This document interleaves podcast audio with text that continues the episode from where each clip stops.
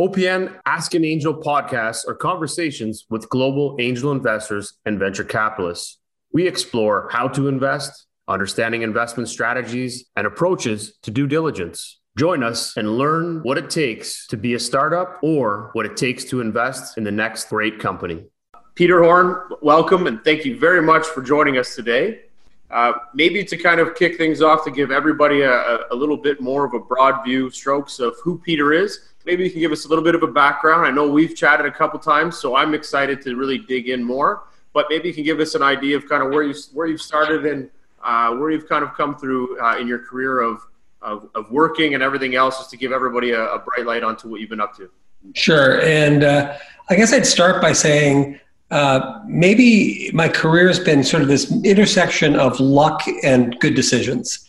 Uh, you know, like so many things, right? So, luck in that I chose to go to college at the University of Santa Clara in the early 1970s.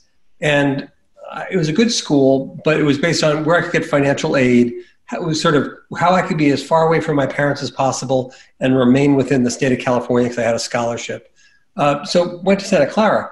But simultaneously, that became the early days of the rise of Silicon Valley. So the phrase Silicon Valley was invented by Don Hoefler during the time that I was at Santa Clara. Uh, and so then it was like, huh, all this interesting stuff is going on. Maybe I ought to focus on that. And so by the late 1970s, I'd sort of decided that, yeah, I really was going to take a good hard run at working around technology. So, uh, obscure claim to fame. I wrote the owner's manual for Pong in 1975. Uh, I sold kit computers on the floor of the second West Coast Computer Fair in San Jose in 77. Uh, marketed cell phones in the early 80s. Uh, when I was running the Microsoft ad account worldwide for Ogilvy and Mather, I uh, helped launch Windows and Windows apps and Office and all that stuff. Uh, so I was really in advertising for the first 10, 12 years of my career. Then I spent most of the 90s in uh, tr- traditional publishing. I was the uh, head of major account sales for International Data Group.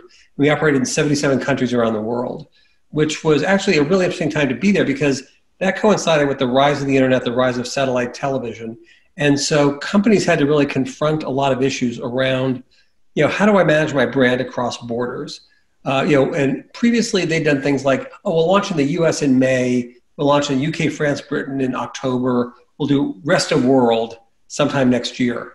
And now they suddenly had to confront the fact that we were all rest of world. And whatever they said in one market became immediately known everywhere.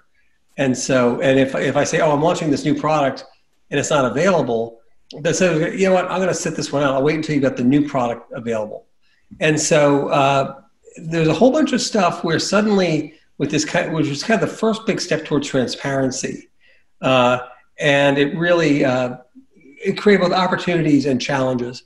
And then since 2000, which shockingly is now 20 years, I've been focused on the internet. Um, you know, again, um, perfect timing. In the spring of 2000, I quit a steady job and uh, started a, a, venture-backed web media startup company, uh, and went right into the teeth of the first nuclear winter of the internet. Uh, but then, yeah, actually, as I say, I hit the CEO trifecta, survived, got a profitable, and walked out the door to my own power, uh, which puts me in the top 5% of the class anyway. Uh, went back to New York, did a turnaround on About.com, sold that to the New York Times. Uh, did a couple of various startups and deals here. Then ran all the media and advertising properties for IAC, uh, Barry Diller's company, Inter- Interactive Corp, which is brands like City Search, Evite, Ask Jeeves. Uh, and uh, then, really, the last 10 years, I've been doing a combination of consulting, board work, and uh, investing. And uh, most notably, I've been on the board of LendingTree as we've taken that from a sub $100 million market cap when we spun out of IAC in 2008 to about a $4 billion market cap today. So, wow. n- number summary $2 billion in transactions on the sell side, a billion dollars in transactions on the buy side, and about 4 billion of public market value creation. That's amazing. We should just uh, we should just open up a class and we should just sit around and yeah. listen to what you've got to tell us because for uh, for everything you've shared right now, I'm already beyond intrigued. Um, I'm a huge fan of Pong back in the day, so I'm even more impressed that you uh, created the manual for it. Like we needed go to the right, go to the left, bounce. so basically, it was the whole use case scenario on how to operate Pong in the most simplest form ever. Yeah, yeah, and, and you know what's interesting about that though, and it really it does get, speak to some of the issues facing early stage investing. Um, so I, I, say I've been involved in five or six technology revolutions: personal computers, cell phones, graphical user interface, the internet, mobile, and in all of them, with the exception of Pong, people would say they adamantly did not want whatever it was we were selling. And I've, I've still got a focus group report I did for Commodore, for the Commodore PET, the personal electronic translator, 1977, first personal computer where people said, I can't imagine needing a personal computer. What would I want that for? Um, you know, when we launched cell phones in the early 80s, people were like, uh, you know, not interested at all. I don't need one of those. Um, you know, maybe if I was a big time lawyer or a sales guy, I could use one, but I'm an average person. I need a cell phone. You know, uh, we asked people, do you want to be able to see on your screen what you're going to see on the paper? They said, no, no, no, because I got WordPerfect. I one, two, three. I don't need that stuff. Um, and, and so where that really goes to is the challenges that particularly entrepreneurs are facing where they're trying to you know do something really new and they're trying to convince investors that you know that people will actually buy this. And you go out and ask people do you want this? And they're going to say no. And so it's that sort of you know how do you bridge that that how do you convince investors to sort of share your vision of you know how you're going to change the world? And that that is like one of the most like for like I said, for genuinely innovative stuff that's one of the biggest challenges oh 100% agree with that it, it, you're um, when you start to shift and everybody's looking for the most innovative biggest change they think that this is the way to go the problem is the big elephant in the room is change yeah. People are very afraid of change. Change is actually one of the highest stress causes because, um, and I was having this call today with a with a company, and they were building this platform. It's massive, and it was interesting because at the end of it all, I said, "What is the one little thing you're solving?" Because right now it just seems like this big, and by the time everybody gets through this, they're going to be so stressed that if you just take a little nibble and grow with them, people will accept that better. Yep. And uh, there's um, a was finding that one problem that people desperately need to solve.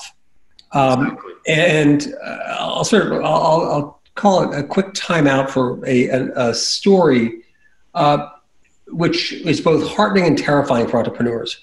Um, and it's that when Airbnb came out of the Y Combinator incubator, nobody would vote for them. Nobody would invest in them they were like, "Oh no, this is stupid. This will never happen." Really? yeah. And so you know, um, it, it's and so you say on the one hand, it's like, oh my god, it's like if if Airbnb couldn't get anybody to see, you know, you know what am I going to do? On the other hand, it's like, well, guess what? Everybody said no, and they went ahead anyway, and they became successful.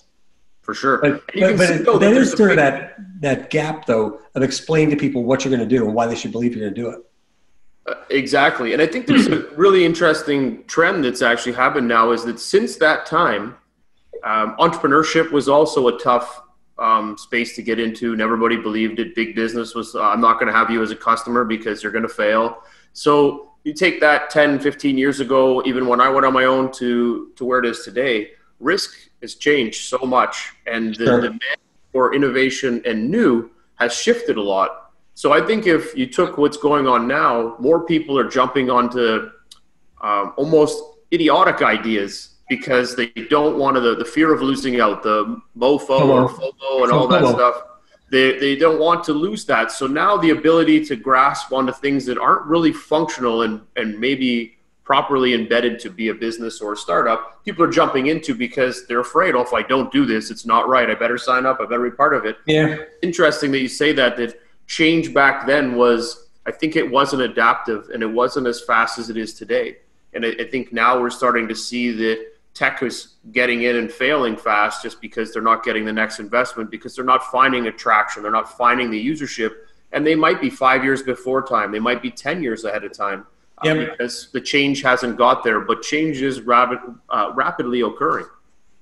Yeah, um, but and I guess I, I'm focused on kind of the narrow thing we're talking about, which is entrepreneurs, early stage companies going out to raise money, and you know, especially you know, angels and seed fund stage, um, and there that that's where you know, uh, you know, I think, and the sort of I'll say there's kind of the Silicon Valley exceptions.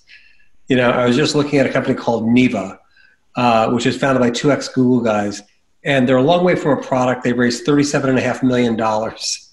Um, wow but but you know they're not like you and me.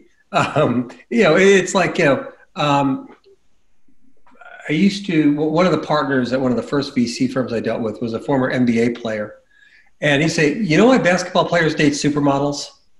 No, John. Why? Because they can. and the same thing is true. Like if you're a former early employee at Google, an SVP at Google, you're to a startup. So yeah, give me fifty million bucks and people go, "Yes, thank you." So, so you know, you know, why do they do it? Because they can. But but that doesn't mean that most people have the ability to go out and say, "Oh, give me ten million bucks or five million bucks." It's like most people have got to go and sweat to raise the first half a million and million, and and and and that's really I think what, what sort of like in the real world that's actually the challenge, right? Because it's like okay, if I can get into market, if I can get a product out there, I can start to get some proof points, then I can start to put up some numbers. And this concept I had that sounded crazy, I can demonstrate that people really want it. But it's that sort of, it's the first million bucks of revenue. It's the first million bucks of funding is, is where kind of a lot of stuff falls on the floor. For sure. And you're, I completely agree with that. There's also raising your, your, the hardest is raising your first million and getting your first million in revenue seems to be a bit easier. But then the next allotment is even harder. Uh, you've got some traction, but how do you get the expansion? So there's yep. a lot of moving pieces inside of this. And um, so I, I, think one of the things I want to kind of um, backtrack a little bit to was um, what got you in, interested in, in actually investing versus working with these companies. You were working in the space, you were doing a lot of innovative things, of course. Uh, you were in Silicon Valley, you were leading up some of these top uh, products that were coming to market. Yep. What changed you over from being kind of dug into that market and deciding you wanted to invest? Uh, and, and, I'll say most of what I know about investing comes from scar tissue. It's like it's all the stuff I did wrong on the way. Um, and I'll say uh, in I'd worked with a lot of VCs over time, and then a couple of them decided that in the 2006, 7, 8 time frame, this notion of, hey, we could do these kind of lightweight companies and we could flip them. So let's like raise only a little bit of money, 18, 24 months, sell it for 30 million bucks. We're going to get rich. Um, no, I mean, it sounded really good. And the guys that were, that were proposing this were smart. And, and like, this was like companies like, for example, if you remember Klout with a K, uh, that was one of the companies. So like, so it was a lot of, you know, it's like conceptually, it's like, yeah, this ought to work. Um, uh, and it never worked out as well as we thought it was would. You know, um, the things I, I learned is that you've got to, there's no easy, it's like you may get lucky and there's an easy flip. You know, we just had one of those with a company called The Wild up here in Portland, which is a VR company. Uh, just so happened that they basically got to first product and, and somebody said, "Oh, that's exactly what we need. Thank you. We want to buy it." But you know that happens three times in ten years. Uh, in there's a, a, a version of like a bumper sticker in early stage investing, which is that lemons ripen much more quickly than peaches, um, and it's just the notion that you know the ones that are going to fail, they tend to fail fast and ugly uh, and the ones that like, so one of my best companies I've been in for seven years now. Um, and, you know, and in fact, another company I've been for 10 years. And they've been good investments, they're good companies. But, you know, 10 years later, we're, we're still running them. Um, and, and, so, I think so. So I was wrong about this notion that early stage investing was about quick flips. Um, the um, and that's some good you know, learning. Uh, I'm sorry. That's some good learning. It's a, it's a, I think everybody goes in with how they want to envision investing because they come in it from so many different angles. And you were able to go in with this approach that maybe you could buy and sell quickly, realizing that this is more of a long term play and yeah. you're coming in at the bottom, which is really starting off really yeah. early. That there's a long term, long term play that could happen here, and if you try and speed things up, it may not always work. Like you said, three out of you know three in ten years it may, but th- there is a little bit more of a longer game. So how do you start to build companies in a portfolio that fit into different time sequences? You know what? Maybe I could see this one out in three, this one out in five, and this one out in ten, and then I can well, balance my portfolio. Yeah, and see, and that's actually one of the things I wanted to chat about which is that mindset matters in this environment.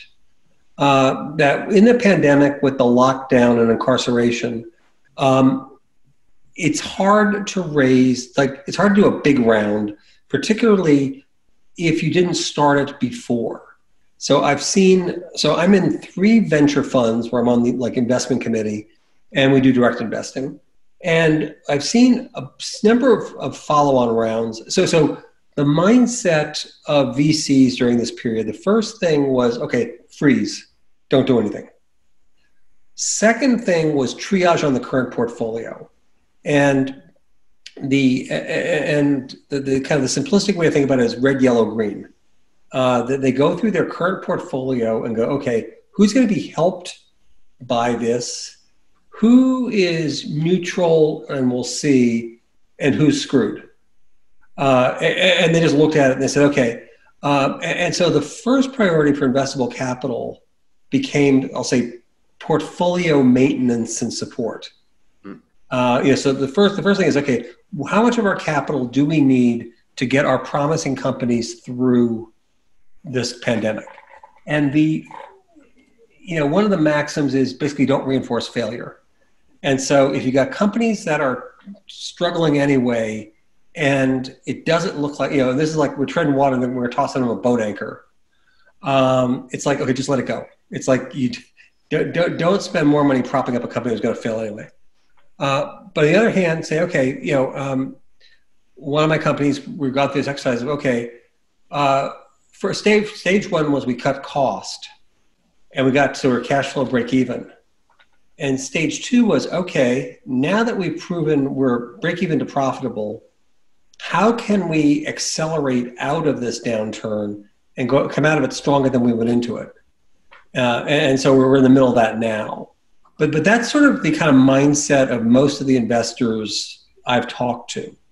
Uh, so things that are on the negative side, uh, concerns about uh, sale process. And so folks that have come in and said, oh, yeah, I'm going to do this enterprise sale. And we're like, okay, so how is it going to work to you know push a new enterprise sale through when people are working remotely, when, uh, you know, um, in certain categories, right? I'm, I'm talking to, I was being pitched by a company that's in the travel space.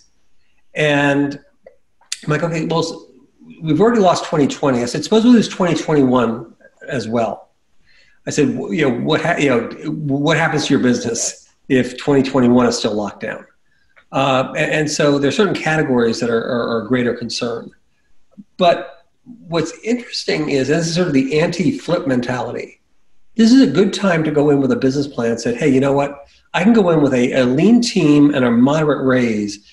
And while we're on timeout anyway, I can build. I said, so I'm going to go build my product. Uh, and, and when we come out of this in six months, 12 months, 18 months, I'll be ready to go to market. And so, so I can make a little bit of money last a long time. I'm going to code my ass off. I'm going to build something. And when we come out the other side, you know, then we'll be ready. Then, then we'll go raise a bigger round for marketing and sales and acceleration. Uh, and, and, so that kind of a mindset I'm finding to be attractive to investors right now. The you know tight team, talented people, and just focus on and build build product. Um, the other thing, the other uh, theory I've, I've, invested against is uh, folk markets that are open to change because of the pandemic. And sometimes it's counterintuitive. So, you know, small business has gotten hammered. But uh, a company I invested in recently called Candid Wholesale, I invested both directly and via Cascade Angels, uh, is they're in the brand to retailer e-commerce segment. And, and the premise was that because of all the challenges that retail's been facing with all the shutdowns and the, that now these retailers who before were like, hey, I'm up to my eyeballs, I'm busy, I, got, I don't have time to change, are now going, okay, what do I need to do to, to survive this? And so we've actually had a lot, a tremendous amount of interest uh, from re- from small retailers because they're going, okay, I, am in trouble. I've got to change. I got to do something. Uh, interestingly, uh, through one of my companies, business.com, which is a website helps big companies market to SMBs. Uh, restaurant retail point of sale systems has actually been a really, really strong category. And it would frankly surprise the hell out of us because we're like, what? It's like, isn't that a dead category?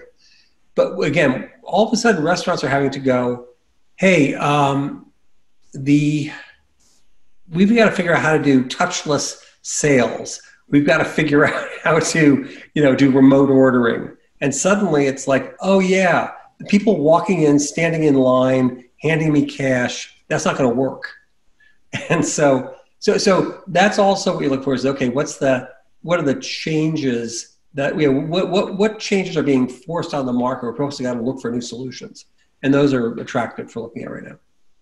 Uh, those are great, and I think there's uh, there's some adaptability that's going to happen inside of this as well, right? Over the next three to four months, as we kind of hopefully move our way out, people are you're going to start to see are people really shifting to um, this stay-at-home model forever, or are they going to shift it back, and you're going to start to see the, you know, maybe they're six feet, but then in a week there's going to be one foot. Like everybody's going to go back to what they know. So there's this real fear of do I have to shift so much that I'm changing everything, changing, building new things, putting my store up a different way if everybody's going to bounce back to the way they were shopping, commuting, and walking around? So I think there's that risk. And how far do you take it before actually things open back up again?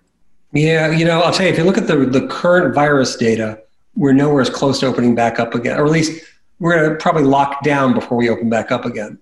And, you know, one of my companies, uh, we're you know, I was talking to CEOs where I said, well, when, when are you going to reopen? Do you think when you open the office? He goes, well, we were hoping for August, but the employees were afraid because they're in office towers in New York and Portland. And they said, you know, if, if we had our own building, ground floor, park in the parking lot, walk through the front entrance, walk to your desk, that's one thing. But, you know, our guys, you know, they probably got to come in on a light rail system. They've got to, or, you know, uh, go up in an elevator that we don't control They've got, you know, um, and so too many said, variables. Realistically, he's I don't know if we're reopening this year. Wow. Well, it's interesting. The, it, the environment's going to dictate a lot of how the investment community is working and the companies that they are investing in. There, I think you're right. There's going to be some further outplays that people can invest in by building a team, building a structure, taking their time, being in the background, building it up so that they're ready to launch when all of this is kind of um, downsized but the, that just creates an opportunity to maybe take over some of the depleted assets or depleted areas that aren't going to get attention right now. Sure. Um, and then, of course, there's the other factors of the areas that are getting a lot of upside, right? Like Zoom and all these places where uh, people are investing, they're going after it because they say, hey, if this is going to be the new norm, we need to be fitting inside of here.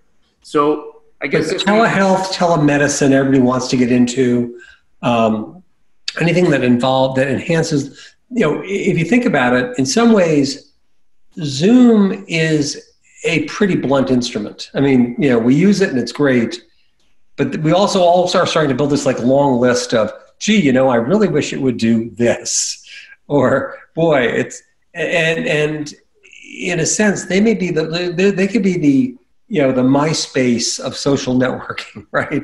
Sure. Kind of guy, oh, that's what it looks like, and then Facebook comes in behind and goes, okay, wait, here's what it's really supposed to be um, you know, and but I, I, think you know I hear a lot of folks say, you know what, I'm not rushing to get on airplanes.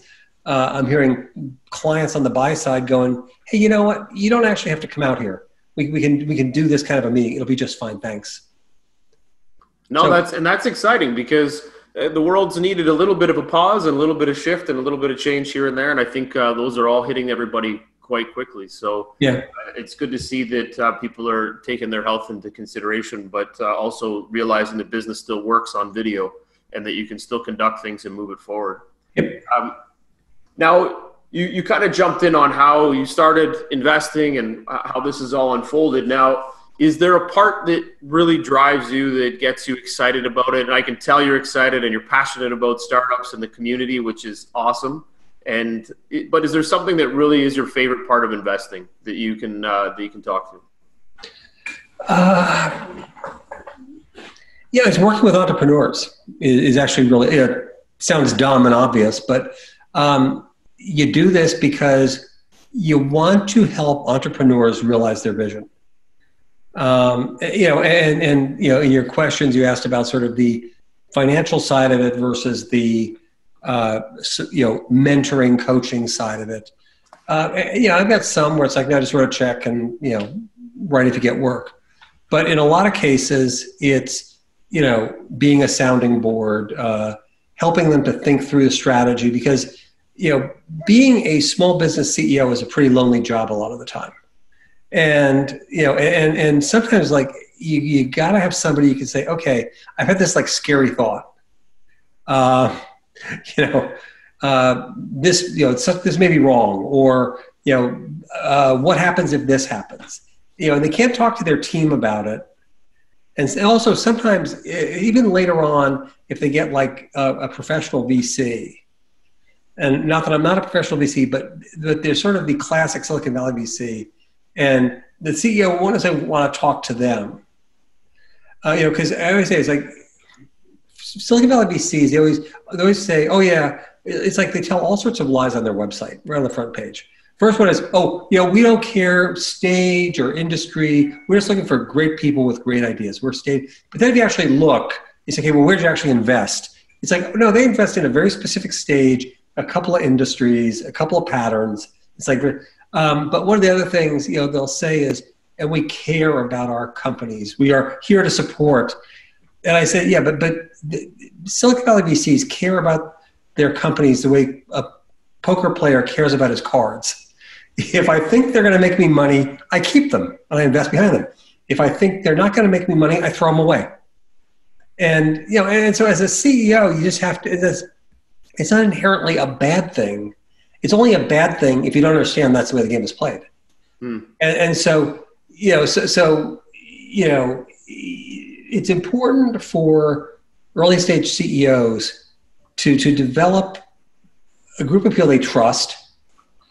And, know, we met through Ash uh, from WatchMojo. And so for something like 10 years, you know, he's been sort of on the bat phone, or I've been on the other end of the bat phone. And it's like, oh wait, somebody called. They, they want to acquire me. You think I should sell? Or oh, this. What do you think? And you know, and he knows, and he's a fabulous entrepreneur and a great guy. But but what he counts on me is the all call the no mercy, no malice conversation. Mm. and and it's like, okay, here's what I'm really thinking, and here's what I'm really afraid of, and what do you think? And I'll disagree with him. I'll, yeah, I'll say yes, you're right, you're wrong, whatever.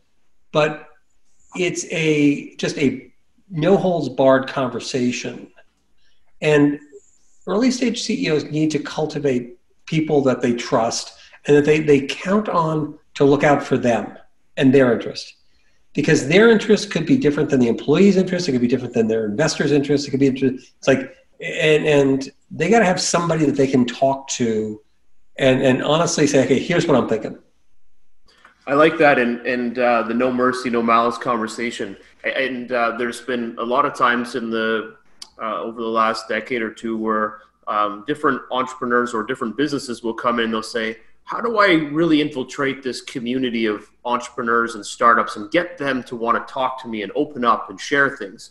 And I'm always kind of about you got to have a balance of value. I got to be able to provide you with something or provide something back to me, and then we've got an equal balance in a relationship and when you talk about a VC, they're providing the financial stability to run your company. So it's hard to go back and tell them, hey, I'm thinking about taking the company in a whole different direction. I know we're making money, but I'm going to go this way. It, yeah. it kind of sets them off. But if you have somebody that can be on the outside and you're exchanging value through ideas and concepts, it is a good way of um, testing the water, but also learning on what their perspective is because they're yep. not biased to their bank account. They're biased to helping you succeed. And I think a lot of the time an entrepreneur feels the fear of who can I really tell something to, and they ball it up. And then you get this bigger thing, which is now becoming a little bit more prevalent, which is mental health issues and oh, things sure. like that. So I, I really do agree and, and respect that. You know, you got to work with that entrepreneur to give them the concept that they got to find a few people to trust, and they got a few people that they can bounce ideas off of, and that goes across inside their business, outside their business, and advisors, and etc. So it's really important these days, I think, to, to get as much um, uh, bonding, if you can, with a few people that are going to help you. Yep. And I love the fact that you said that it's someone else that has your back. It, it, it that is so important that you you have no idea as an entrepreneur when you think you're in this tower by yourself that if you've got somebody that's down there trying to find a trampoline for you to bounce off, that uh, you know that they're going to come with it, right? And I think the fear is that I'm here alone so I, I, like that. No, and that's actually, and you're right. There, there's actually been a lot of studies about sort of mental health issues among founders for that reason. Um, they feel like they're by themselves, and you know, and, and they're a point where any sane person wants to run screaming for the door, and you, and so, and if you're by yourself, it just you get t- totally in a ball. You know, you don't want to go to your spouse and say, honey, I think I'm going to lose the whole business and we're going to be bankrupt and living in the car. it's like, you know, you put that conversation off. Um, you know, you, you don't want to go to your investors right away and say, hey, I'm afraid this product won't work. Uh, or, or, at least you want to be able to rehearse the conversation before you talk to them. Agreed. But I like the fact that you're opening the door and, and that you're you're allowing and wanting that to occur. That's really beneficial to the entrepreneur for sure. Yeah. Um, You've uh, you've shared a bunch of different stories kind of along the way in your career and, and how you've been working with startups. And is there any uh, real heartfelt story that you can really say that you know what this this startup did X, they hit the wall. Uh, we came in, we did a brainstorm, and man, they really turned it around, and this company's really gone this way. Uh, but there's been some real heartfelt story that you could share that really kind of depicts the the lifestyle of an entrepreneur and where they start and where they kind of go to. Uh, yeah. Um, so one of my all-time favorite entrepreneurs is a fellow named Rafat Ali, uh, and he founded paid content back in the day. Sold that to the Guardian. Uh, like like a lot of acquisitions, you know, it, you know, it, it sort of doesn't always work. It, the the folks that are acquired, they like cashing the check, but they don't enjoy working for the big company that just bought them. And so he left that, and he was going through a lot of personal stuff, and we were talking about what do you want to do next. And he sort of had a notion for a travel company, a, a travel news company. And it was like, okay, well, tell you what, let's. He was. I knew he was going to go walkabout for a while, and so we sat down and concepted it and said, Tim, let's hold this, and when you come back from your walkabout, then we'll start again. And so came back and we went to a vegan tea house in Manhattan and said, okay, you know, what are we going to call it? What are we going to do? And I wrote him a $25,000 check on the spot, which is his first money. Uh, and it ultimately has become, you know, in spite of all the chaos of the travel industry, it's become over six or seven years one of the most trusted and respected sources of news and information about the travel industry. Uh, conferences, and now, of course, we're going through another another phase of reinvention because of everything there. But uh, and what was interesting was we started out, and this is you know, seven or eight years ago.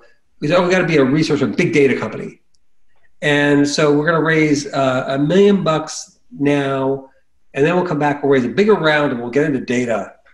And it turned out that we never could raise a bigger round.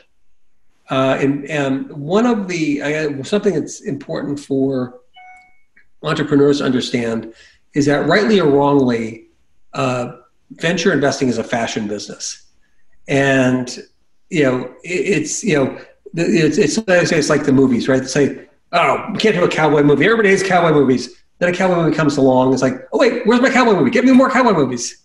until they basically just squeeze all the juice out of it. And then it's like, all right, give me a horror movie. Um, but VCs tend to do the same thing. It's like when, when you know a Sequoia invests in a certain category, everybody else goes, "Oh my God, where's my one like that?" And the other hand, when they say, "You know, we're, we're not doing media investments anymore," or you know, "Oh, uh, big data that was last year," uh, when you're not sort of on trend with VC investment, it gets really really hard to. Sell. So what happened was. Uh, we and I've had this a couple times where it's like it's a categorical problem. It's like uh, you know the business was hitting its numbers, but it's like oh yeah yeah we're not doing media investments. So with Skift, what we did is we actually just hunkered down. Those of us that were already around the table wrote bigger, wrote more checks, and said no we're fine. We still believe in you. And so we put in like we can raise up like another million or two. Uh, and so the good news is that's all the money we raised. And so, uh, you know, we probably could have gone out and raised an A round and been all been diluted, but instead, uh, all the folks that were in early still own most of the company, and it's become a, a very successful, very valuable company. Oh, that's it, awesome. So sometimes you have to retrench, figure out what you want to do. If there's a pivot in there, there is. But if other people aren't finding the value, then hopefully the people that have already been in there can see and still believe in the CEO and believe in the team, which is what you talked about as being yep. important then you guys stuck behind that and look what happened. They were able to uh, overcome those barriers and grow it and, and find more value. Yeah. No, it's like that's one of the, the, the things is you invest in people. Um, you know, and a, and a good entrepreneur, first of all, it's got to be somebody that you can trust. It's got to be somebody that you want to work with over a period of time. Uh, and uh, adaptability, you know, there's a, one of my favorite bad movies is Heartbreak Ridge and there's a bumper sticker there. You know, adapt, improvise, overcome. And that is the bumper sticker for an entrepreneur. Adapt, improvise, overcome. Uh, because, you know, nothing ever happens the way your business plan says it's going to. And so the successful entrepreneurs are the ones that go, oh, that sucks. Sorry, now I'll try this. And they stay at it and keep working the problem it's pivot, pivot, pivot, right? In your mind, you're pivoting more than the company actually is pivoting because you're always trying to reinvent yourself, especially in your own mind as an entrepreneur. And uh, I love that. Adapt, improvise, and overcome. Instead of uh, waiting to hit the wall, you hopefully you're doing that on a regular basis, challenging you, your teams, and that'll help you keep moving well, forward. Yeah, well, let me give you a, a good personal story on that one. Actually, I wish it was my personal story, but it's a friend's personal story. I was having breakfast with a fellow named Bill Losey in New York uh, number of years ago now, and I just seen that Pinterest had raised uh, you know another round of money, and I said, "Oh, congratulations! It's going really well." He goes, "You know, it's funny." He goes, "I've been in that for five years." He goes, "For four years and nine months of that, I was going to write it off. I thought it was going nowhere." He goes, "This was a it was the sixth or seventh pivot that finally caught." Mm. He goes, he goes, he goes. So he said, at any point, if we'd all sort of lost faith, you never would have heard of Pinterest. He goes, but it's only because, like, you know, and, and some of it was they had enough money in the bank. It wasn't a huge amount, but they managed it well. And so they sort of had bought themselves the time to keep, you know, keep working the problem until they figured it out. And you know, sometimes you're not going to define the problem right away. You think it's one way, and you're going to kind of slowly maneuver once you learn about it. You got to be in the space a long time. Uh, this one company that was doing that I was talking to today, um, and they they were kind of going through the whole uh, big picture, and and, and they told me that these are the three roadblocks we keep hitting, and we've crossed the one barrier, and we're proving to everybody that we belong here. And I said, you know what, you're probably not going to know you're a business until about five years. So I said, in this plan, when you're talking to people, make sure they understand that you're going to be here for five years because it's going to take them that long for this tech to yeah. catch up to everybody else. You're so far advanced that the only way you're going to survive is by having a plan that's going to get you five years because then that's going to build traction and those clients are going to start dumping their money in because you're solving a big problem that right now is fear is preventing them from using you. Well, you know, now behind this as an idea, one of the piece of advice that I give to founders that they always resist. Um, most business plans, financial plans we get are priced for perfection. It's sort of okay. Everything's going to go exactly according to plan, and then I'm going to raise an A round for twenty million dollars, and da da da da. and I'm like, okay, so actually two bits of advice. One is be really specific about how you're going to use this money to get you to the point where you can raise an A round. You know, what are the milestones that you have to hit to be able to raise your next round of funding? Uh, and don't tell me how many months this is. Tell me what you have to accomplish. But then the second thing is, and then hold back 20%. Don't spend it all. Hold back 20% because, you know, you'll, you, to your point, no, you'll have to actually, you know, reinvent the product at least once. Uh, you know, you'll, you'll, come, you know, you'll be just about ready to go and then COVID hits. Uh, you'll, and, and it's like, and, and you, you know, the number one, two, and three rules of being a venture CEO is don't run out of cash. Yes. And so, you know, and they're always like, well, no, I need to have that money. I need to spend that money. It's like, and even the VCs, oh, yeah, spend it, spend it, spend it. But you always got to have a little bit left in your back pocket. So you got that little bit more time to either go get a better deal in the next round or fix the product or get one more customer. Um, but don't plan on sort of running out of fumes and immediately stepping into an A round. It almost seems like somewhere along the line of how um, the startups, when they first start and they're working through all of these uh, different problems, one of the things that I find that would be really helpful is if they had some financial planning, a way to better understand how the finance works. Because when you've been working your butt off for no money for the last year and a half or the yeah. last year, you go and you raise this big chunk of coin and then you think, man, I've made it. What you don't realize is that that's just the smallest part of your made it part.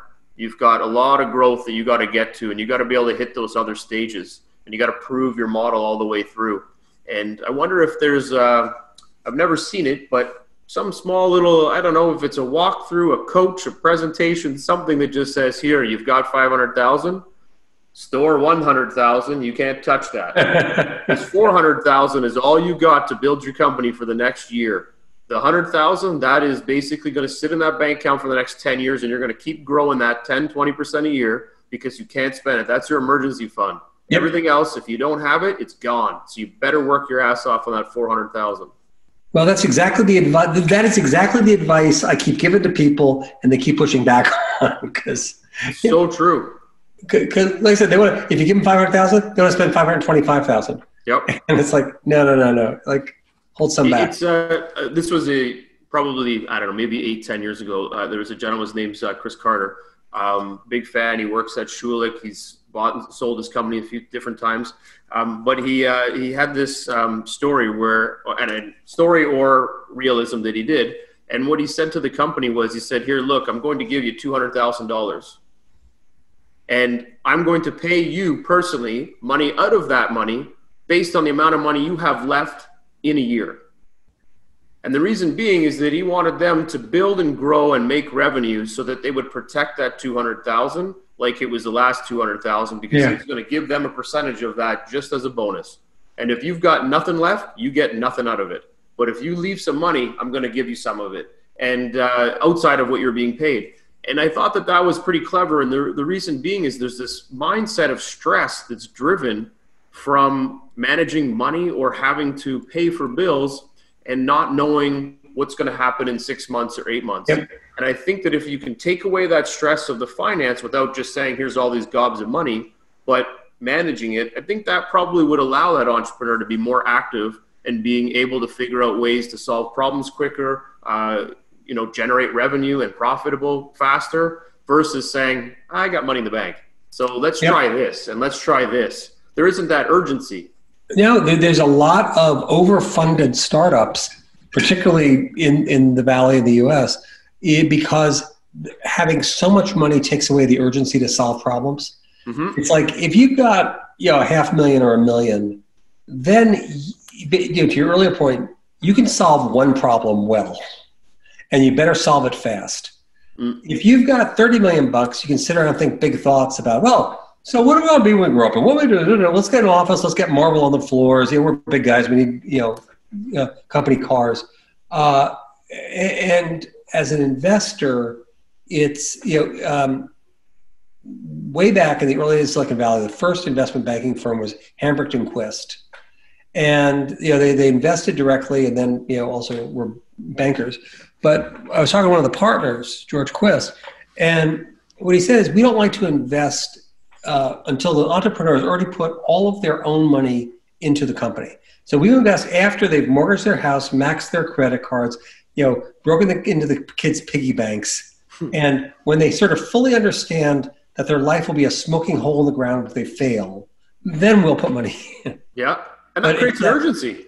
Yeah, it's fire. It lights a fire under your ass because you don't want to go back to where you didn't want to be, right? So, right. I, I like I always say myself, I'm living on the brink of destruction every day because if I don't have something kicking me in the butt, uh, what's going to drive me to wake up and do something more tomorrow? And uh, I literally been thinking about this a lot over the last couple weeks, and one of them was what creates an urgency. Why do people say I got to launch this next week? I'm like, one, you can't even feasibly do it in a week, but why do you got to launch next week? You've got like four weeks. Why don't you do it in four weeks?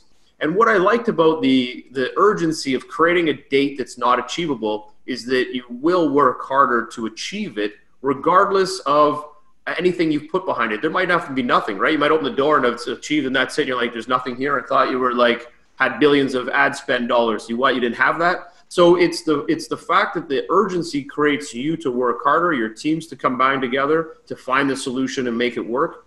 So I think we always have to create an urgency. It seems to be the only way that gets the light going and gets everybody moving forward quicker. Is, uh, you know what what you're bringing up uh, triggers another thought, um, which is the why now.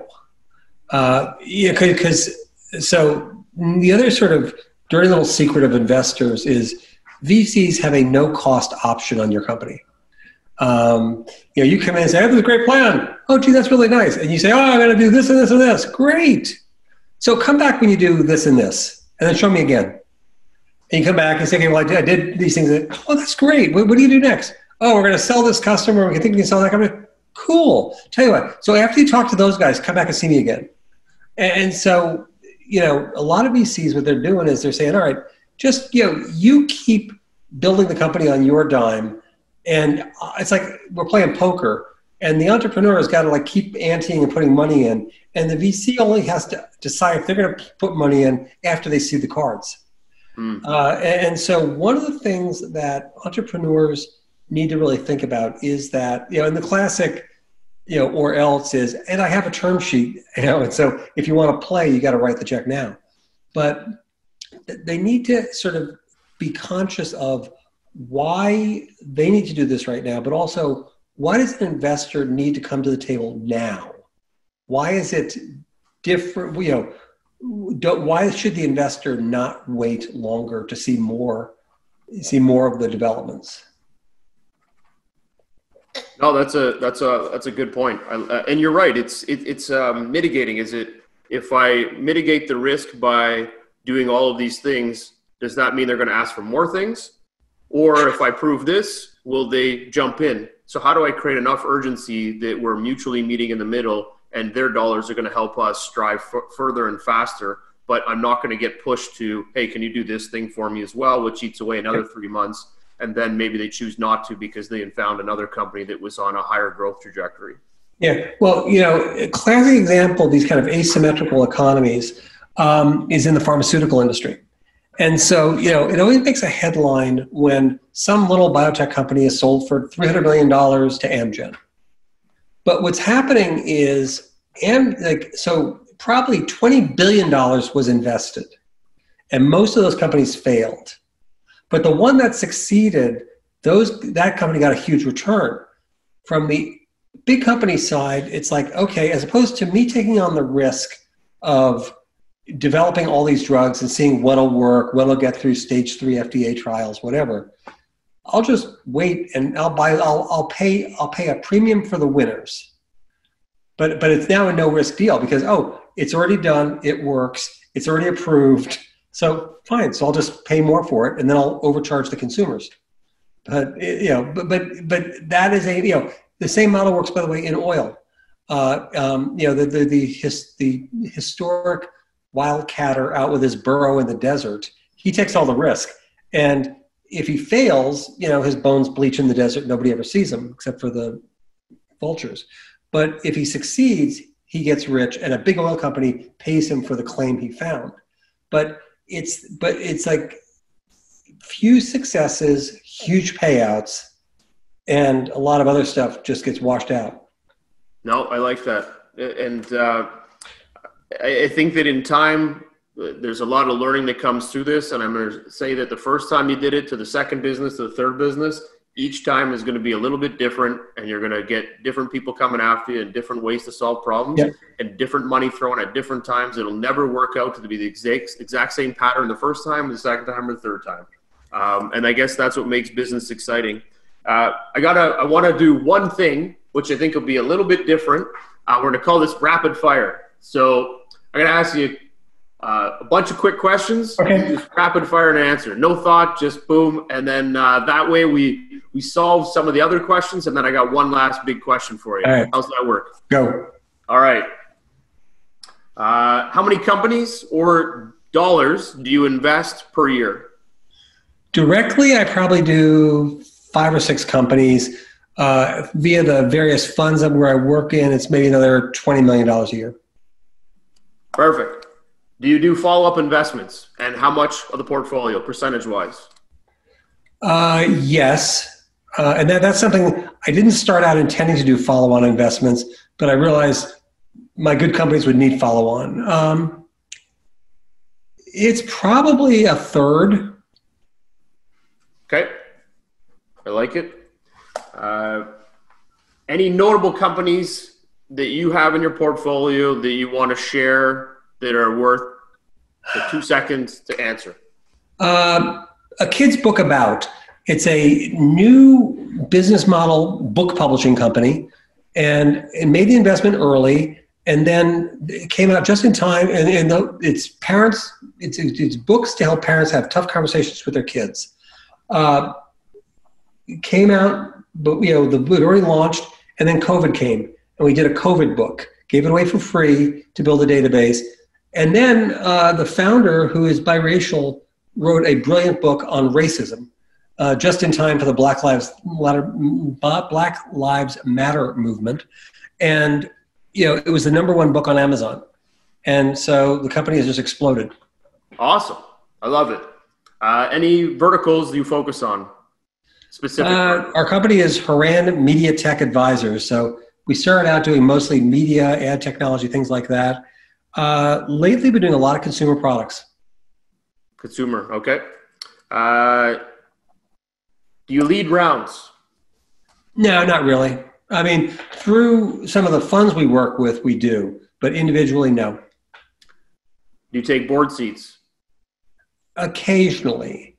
Uh, t- you know, t- my time is a scarce resource, so I've got to. Yeah, I do some, but not typically. Uh, what other things outside of money do you do to help your startup companies that you invest uh, in? Yeah, we talk. We have we call the bat phone. It's like you know, I mean, so for a lot of them, it's uh, you know, it's everything from sort of introductions. It's uh, to you know to other funding. So we're helping them raise another round. It's meeting customers and partners, uh, find people.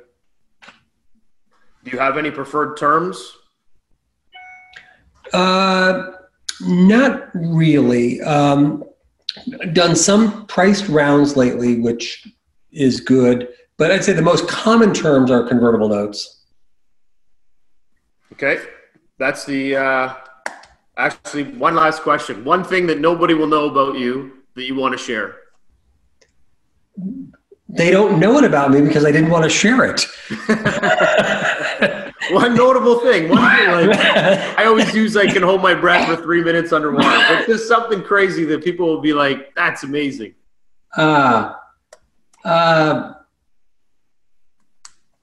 I have non-intersecting circles of friends, and when they when they periodic, so I'm a professional photographer. And I do a lot of stuff uh, in the outdoors. I'm an environmental, uh, you know, I lead national outings for the Sierra Club. I and through uh, social media periodically, the circles intersect. And it's like so. So the CEO of one of my companies out of Palo Alto was out with a fly fishing guide, and all of the fly fishing goes, "Oh, you know Peter Horan?" He goes, and, and Chris goes, "Yeah." He goes, "How do you know Peter?" Oh, because he does. He, I saw a picture he took of this mountain and da da da. And Chris like, "Oh, well, he's on my board of directors." But it was sort of these two people that sort of, you know, it was like a random harmonic convergence of stuff. But like I said, it's like, and sometimes I'll see these like discussions where it's like, oh, they, these people these people actually knew who the other one was. This would be a really fun conversation. but they sort of bumped into each other because I've got like these sort of random non-contiguous circles. I love it. Well, that's what happens when you're connected and talking to a lot of people and helping a lot of people. So that's awesome. Yeah. So the last final question that I have for you today is if you have a crystal ball, what do you see happening in the next 12 to 36 months in the investment community or the startup community? Is there a specific vertical that you think things are going to really start to blow up in? Uh, do you think um, VCs are going to have a lot of money? They're going to start bumping that up and dumping that all in, in 12 months. Where do you kind of see the that scale of things happening over the next 12 to 36? You know, I think things that are enabling technologies for remote work, remote education, remote medicine, uh, apps are fine but the stuff that's actually at the plumbing level is, you know, tends to be really interesting. Um, I think things that are physical dependent, uh, I have like things around commercial. I think commercial real estate is ripe for a fall. Um, you know, not a big surprise there, but I think you know there will be vacancies and business closures, and I think the REITs with commercial real estate will have a big problem. Um, like I said, I think it's you know, I'm old enough to have gone through a number of these downturns, and when you're in the middle of it, it always seems like it's it's the worst ever, and it'll never end. You know, um, and it always does end, uh, and uh, it. Um, so it's sort of you know you, like when we got through the nuclear winter in 2001 two like the analogy i kept using with my team is okay look it's like we're on a life raft and we're floating. And someday a boat's going to come by and rescue us. We don't know what day. Our job is to be alive when it comes by. And so, you know, for startups right now, it's hey, get through this. It'll end. You just got to be alive when it ends. And then try to figure out how you can get a disproportionate advantage, you know, when the recovery happens.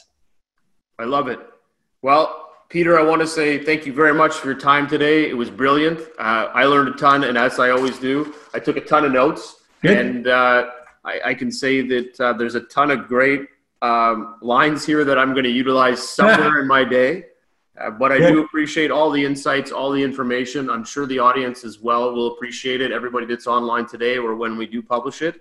And to end it, I want to give you the last word. So, any last thing you want to share to the startup or investment community? Um, and it's over to you.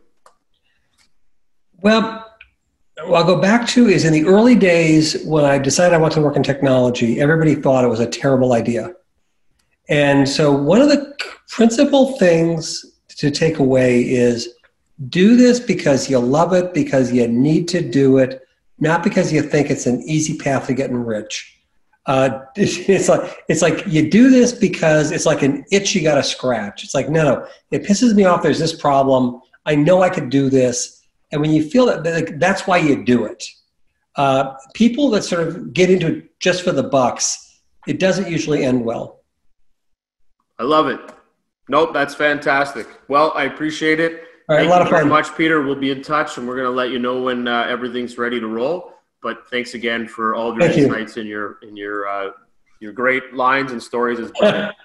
thanks a lot. See you soon, man. You bet. Thanks a lot.